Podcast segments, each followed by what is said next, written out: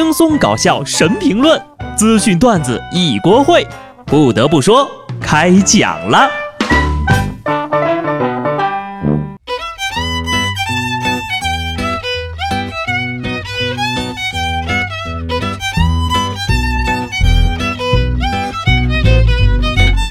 Hello，听众朋友们，大家好，这里是有趣的。不得不说，我是机智的小布。国庆佳节终于来了。这些天呢，我是等碎了心，等断了肠。你们有没有发现，自打这中秋节过完之后呀，时间就变慢了起来，半天都挪不动一步。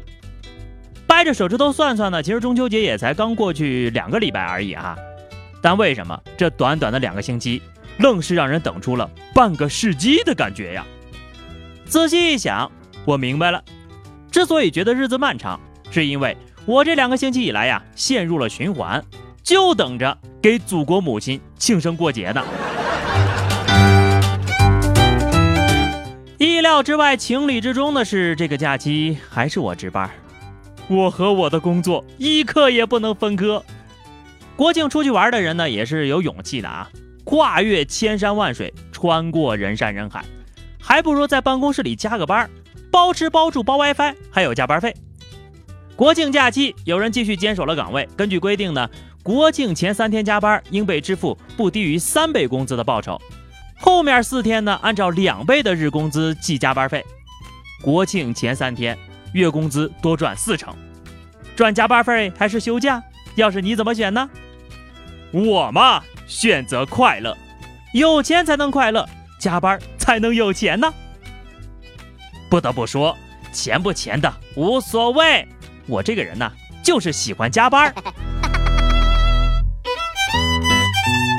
大家终于能放下工作，好好的休息休息了。我猜呢，各位现在除了吃喝玩乐，其他什么也不会想感兴趣啊。虽然你们可能不感兴趣，但是我还是要嘱咐一句：出去玩拍照片要小心了。最近两名亚裔的女子在悉尼网红景点钻石湾游玩的时候，不顾警告翻越安全围栏进行自拍，结果引发当地媒体的吐槽。据澳媒报道，这两个姑娘所处的位置呢，上个月刚刚有人因为拍照。不幸坠落悬崖，为了几个赞赌上自己的生命，我是真的不懂有些人的脑回路啊！这到底是图个啥？不知道这小姑娘的照片最终会呈现什么样的效果？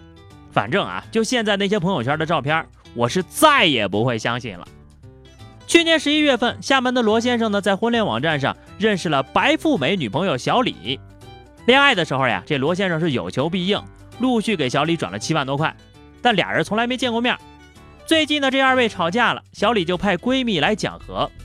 没想到呀，她闺蜜突然就对罗先生说了实话：“她那照片都是假的，别被骗了。”然后罗先生呢就报警把小李给抓了。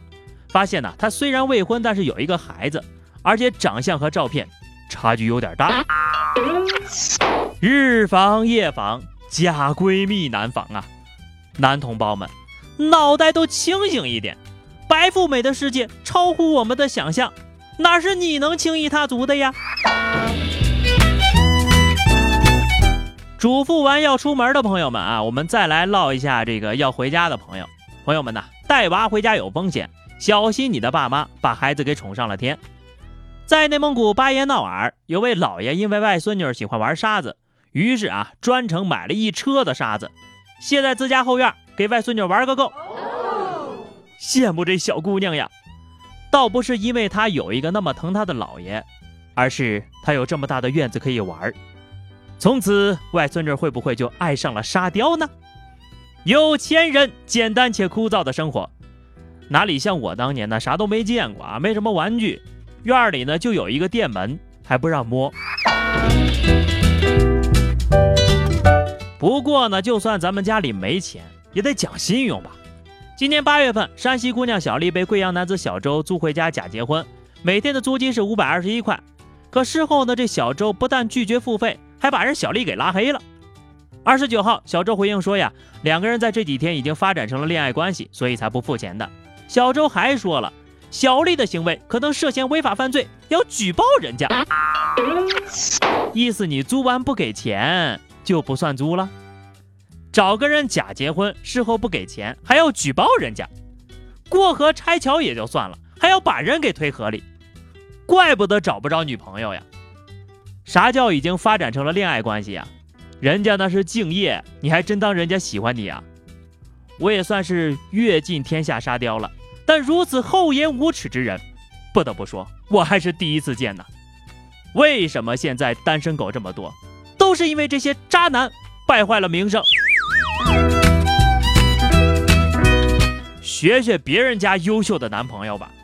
浙江瑞安民警小钱呢约女朋友看这个电影《名侦探柯南》，途中呀认出一名疑似网逃的男子，征得女朋友同意之后呀，情侣俩呢是边假装逛街边跟踪。等到其他民警来支援的时候呢，就把这男的给控制住了。虽然电影没看成啊，但是女朋友表示还是非常开心的。这可比什么剧场版《名侦探柯南》好看多了，是吧？虽然没有看成柯南，但是您当了一回小兰呢。这两天值班啊，又要靠外卖活了。说到吃呢，咱们可不得了了啊！前两天发布的互联网餐饮外卖行业数字化分析，二零一九年的 Q 三中国餐饮外卖市场整体交易规模达到了一千九百五十二点九亿元，同比增长百分之三十五。我的简介又要新增一项了，曾参与一千九百五十二亿的国家项目，并且在此项目中发挥了主导作用。真的不是我吹哈，一日三餐我能点五顿外卖，这个季度呢至少也贡献了一千九百五十二块吧，也就差了一个亿。都说吃外卖这不好那不好的，损害健康、破坏环境什么的，道理我都懂啊。但也不能让我们饿死在工作岗位上吧。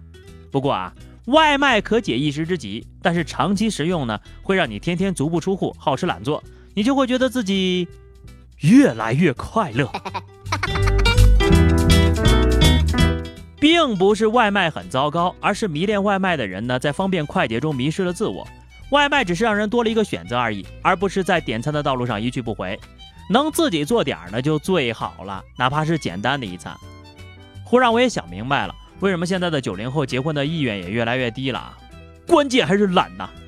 结婚生孩子意味着一份责任，意味着从今往后呢，夫妻二人要学会相互照顾、相互帮助。但是讲道理啊，现在的年轻人照顾自己个儿都有点费劲了。今日一份九零后自救报告调查显示啊，有六成的九零后认为自己是亚健康，明明担心身体买了不少的保险，但就是改不掉熬夜不运动的习惯。一边透支生命，一边自我救赎。人到中年，身不由己，保温杯里泡枸杞。如今的我们呢，白天关注养生，了解人类的极限，贪生怕死，惜命如金。到了晚上呢，追最好看的剧，聊最嗨的天儿，无所畏惧，视死如归。现在呢，有个词儿叫做报复性熬夜，就是说呀，白天工作太忙不可开交，到了晚上之后呢，不熬到一两点。哪能对得起我们白天的努力呀？不过呢，说是报复性熬夜，其实最后呀，报复的都是自己。丑的是自己，穷的是自己，秃顶的是自己，找不着的对象啊，还是自己。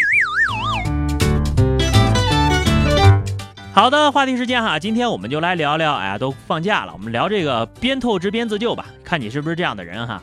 欢迎大家在评论区里留言，关注微信公众号 DJ 小布或者加入 QQ 群二零六五三二七九二零六五三二七九，来和小布聊聊人生吧。啊，在这儿呢，小布也祝大家这个国家国国国国庆节快乐啊，阖家欢乐。下期不得不说，我们不见不散吧，拜拜。